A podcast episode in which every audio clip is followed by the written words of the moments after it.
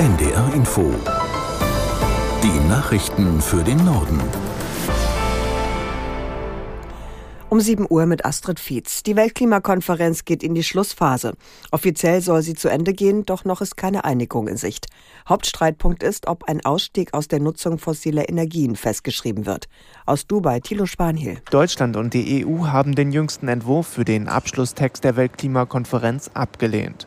Bundesaußenministerin Annalena Baerbock sagte, der Text sei, Zitat, in Teilen nicht akzeptabel und eine Enttäuschung. In dem Entwurf ist aktuell nur noch von einer Reduktion fossiler Brennstoffe die Rede. Eine komplette Abkehr von Kohle, Öl und Gas ist in der aktuellen Version nicht mehr enthalten. Und das, obwohl es laut Experten unbedingt nötig wäre, um die Erderwärmung wie geplant einzudämmen. Die Spitzen der Ampelkoalition suchen offenbar weiter nach einer Lösung im Haushaltsstreit. Nach Angaben aus Koalitionskreisen wurden die Gespräche von Bundeskanzler Scholz, Finanzminister Lindner und Vizekanzler Habeck am späten Abend erneut vertagt. Aus der NDR Nachrichtenredaktion Veronika Streuer. Schon am Sonntag hatte die Dreierrunde keine Einigung erzielen können. Vor den Gesprächen gestern hatten sich sowohl Scholz als auch Lindner aber optimistisch gezeigt. Von Fortschritten war da die Rede. Hintergrund der Krise ist ein Urteil des Bundesverfassungsgerichts, durch das eine Lücke im Haushalt von 17 Milliarden Euro entstanden ist. Wirtschaftsvertreter haben die Ampelspitzen aufgefordert, sich schnell zu einigen.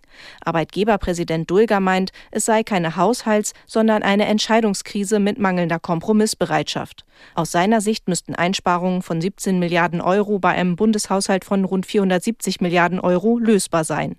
Industriepräsident Russwurm und der Präsident der Deutschen Industrie- und Handelskammer Adrian mahnten außerdem, die Verunsicherung in der Industrie sei groß. In der Folge werde bereits weniger in Deutschland investiert, so beide Verbandspräsidenten. Der gestern vorgestellte Entwurf des neuen CDU-Grundsatzprogramms stößt auf Kritik. Der Hauptgeschäftsführer des Paritätischen Wohlfahrtsverbands Schneider sprach von einem Angriff auf die gesetzliche Rentenversicherung und das Bürgergeld. Damit würden Grundpfeiler des Sozialstaats zur Disposition gestellt, sagte Schneider dem Redaktionsnetzwerk Deutschland. Islamverbände kritisieren außerdem die Formulierung Muslime, die unsere Werte teilen, gehören zu Deutschland. Solche Diskussionen seien ausgrenzend und führten zur Verwirrung, sagte der Vorsitzende des Deutschen Islamrats Kesici dem Magazin Stern. Knapp zwei Monate nach der Wahl in Polen ist der Weg für eine neue Regierung frei. Das Parlament beauftragte gestern Abend den bisherigen Oppositionsführer Tusk mit der Kabinettsbildung. Aus der NDR Nachrichtenredaktion Marei Beermann. Heute will der frühere EU-Ratspräsident zunächst eine Regierungserklärung für seine Koalition aus drei Parteien abgeben. Für den Nachmittag wird dann im Unterhaus des Parlaments in Warschau die Vertrauensabstimmung über die neue Regierung erwartet. Gestern hatten die Abgeordneten dem amtierenden Ministerpräsidenten Morawiecki von der nationalkonservativen PiS-Partei das Vertrauen entzogen. Die PiS hatte seit der Wahl Mitte Oktober keine Mehrheit mehr. Das oppositionelle Drei-Parteien-Bündnis unter Führung von Tusk hat sich schon auf einen Koalitionsvertrag geeinigt.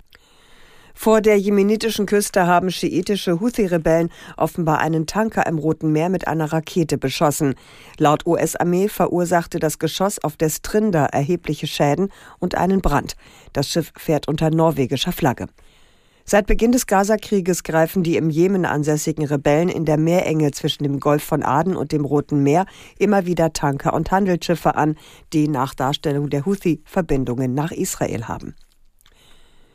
Der ukrainische Präsident Zelensky ist nach Washington gereist. Dort will er sich unter anderem mit dem neuen Sprecher des Repräsentantenhauses Johnson treffen und um weitere Hilfen für die Ukraine werben.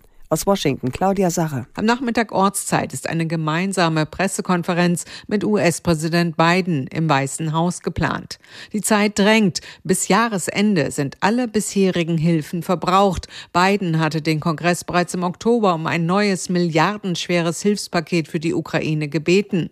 Eine Mehrheit von Republikanern ist jedoch gegen das Ausgabenpaket. Sie knüpfen ihre Zusage an strengere Einwanderungsregeln sowie die Sicherung der Südgrenze Grenze zu Mexiko.